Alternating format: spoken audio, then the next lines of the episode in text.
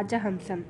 நரசிம்மர் வெட்கமுற்றதைக் கண்டு அவருக்கு தைரியம் சொல்பவர் போல் மகேந்திரர் கூறினார். நரசிம்மா ஆயனர் வீட்டுக்கு போனால் அங்குள்ள சிற்ப சித்திர அதிசயங்களில் எவருமே கண்ணையும் கருத்தையும் பறிகொடுப்பது இயற்கைதான். நானே அப்படித்தான் மெய்மறந்து விடுவது வழக்கம். இன்றைக்கு ஆயனர் வீட்டுக்கு செல்லும் போதே சிறிது சந்தேகத்துடன் நான் சென்றபடியால் கூர்மையாக கவனித்தேன்.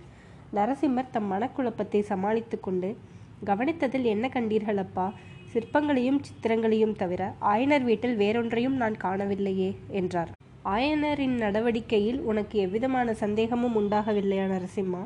மாமல்லர் மௌனமாயிருந்தார். அடிக்கடி அவர் கவலையுடன் புத்தர் சிலையின் பக்கம் திரும்பினாரே அதை கவனிக்கவில்லையா? மாமல்லரின் கண்கள் அகன்று விரிந்தன. புத்தர் சிலைக்கு அருகில் நாம் சென்றதும் ஆயனர் தயங்கி தடுமாறியதையும் நீ கவனிக்கவில்லையா? நரசிம்மர் திடுக்கிட்டவராய் அப்பா அந்த பெரிய புத்த விக்காரத்திற்கு பின்னால் ஒருவேளை யாராவது மறைந்திருந்தார்களா? என்றார்.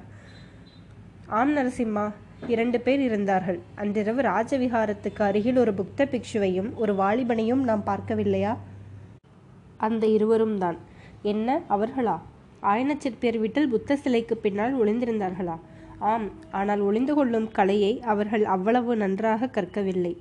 தங்களுக்கு முன் மூன்றாவது கண் உண்டு என்பது அவர்களுக்கு எப்படி தெரியும் அப்பா? ஆயனரின் வீட்டில் தாங்கள் அவ்வளவு நேரம் தங்கியது எனக்கு சிறிது வியப்பை அளித்தது.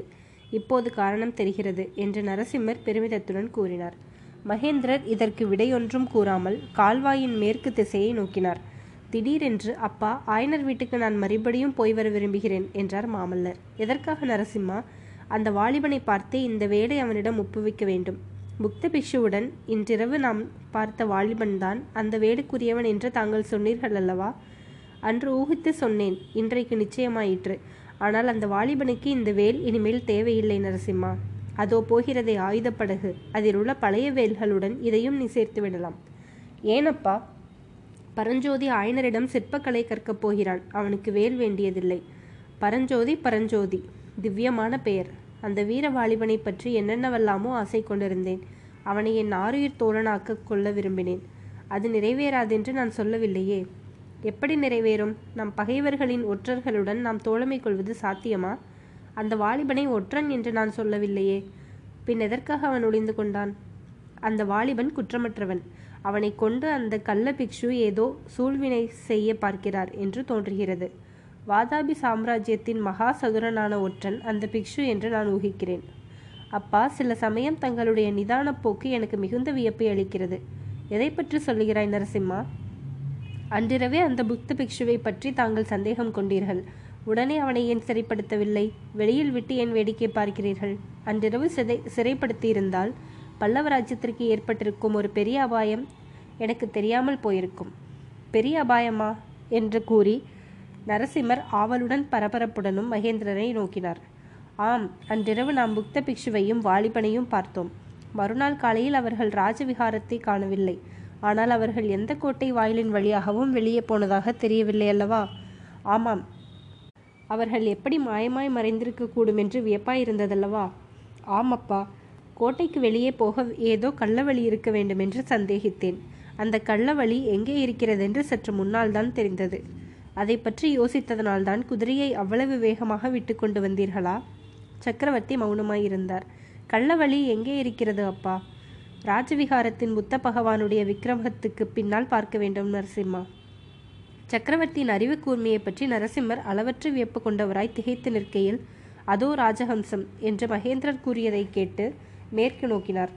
காஞ்சி நகர் பக்கத்திலிருந்து மூன்று படகுகள் கால்வாயில் வந்து கொண்டிருந்தன. அவற்றின் நடுவில் வந்த படகு சங்கையொத்த வெண்ணிறமுடைய ராஜஹம்சத்தின் உருவமாய் அமைக்கப்பட்டிருந்தது. அதில் ஒரு பக்கத்தில் அமைந்திருந்த தங்க சிங்காதனம் பளபளவென்று மின்னிற்று. அதன் மேல் விசாலமான வெண்கொற்குடை விரிந்திருந்தது. எல்லாவற்றுக்கும் மேலே பல்லவ சாம்ராஜ்யத்தின் ரிஷபக்குடி கம்பீரமாய் பறந்து கொண்டிருந்தது. முதலில் வந்த படகும் ராஜஹம்சமும் படகோட்டியைத் தவிர மற்றபடி வெறுமையாயிருந்தன. கடைசியாய் வந்த படகில் பலர் அமர்ந்திருந்தார்கள். ஆ மந்திரி மண்டலத்தாரும் வருகிறார்களே தாங்கள் வர சொல்லியிருந்தீர்களா? என்றார் நரசிம்மர். ஆம் இன்றைக்கு துறைமுகத்தில் மந்திரி மண்டலம் கூட போகிறது. அதற்கு முன்னால் உன்னிடம் நான் சில விஷயங்களை சொல்ல வேண்டும். அத்தோடு உன்னிடம் ஒரு வாக்குறுதி கோரப்போகிறேன் என்றார் மகேந்திரர். நரசிம்மருக்கு தூக்கி வாரி போட்டது. அவருடைய உள்ளத்தை கொள்ளை கொண்டவளான சிவகாமி தாமரை குளக்கரையில் அவரிடம் வாக்குறுதி கேட்டு வாங்கி கொண்டு ஒரு முகூர்த்த நேரம் கூட ஆகவில்லை. அதற்குள் அவருடைய அன்புக்கும் பக்திக்கும் உரியவரான தந்தை வேறு வாக்குறுதி கேட்கிறார். இவ்விதம் மாமல்லர் யோசித்துக் கொண்டிருக்கும் போதே படகுகள் மூன்றும் அவர்கள் இருந்த இடத்தை நெருங்கின.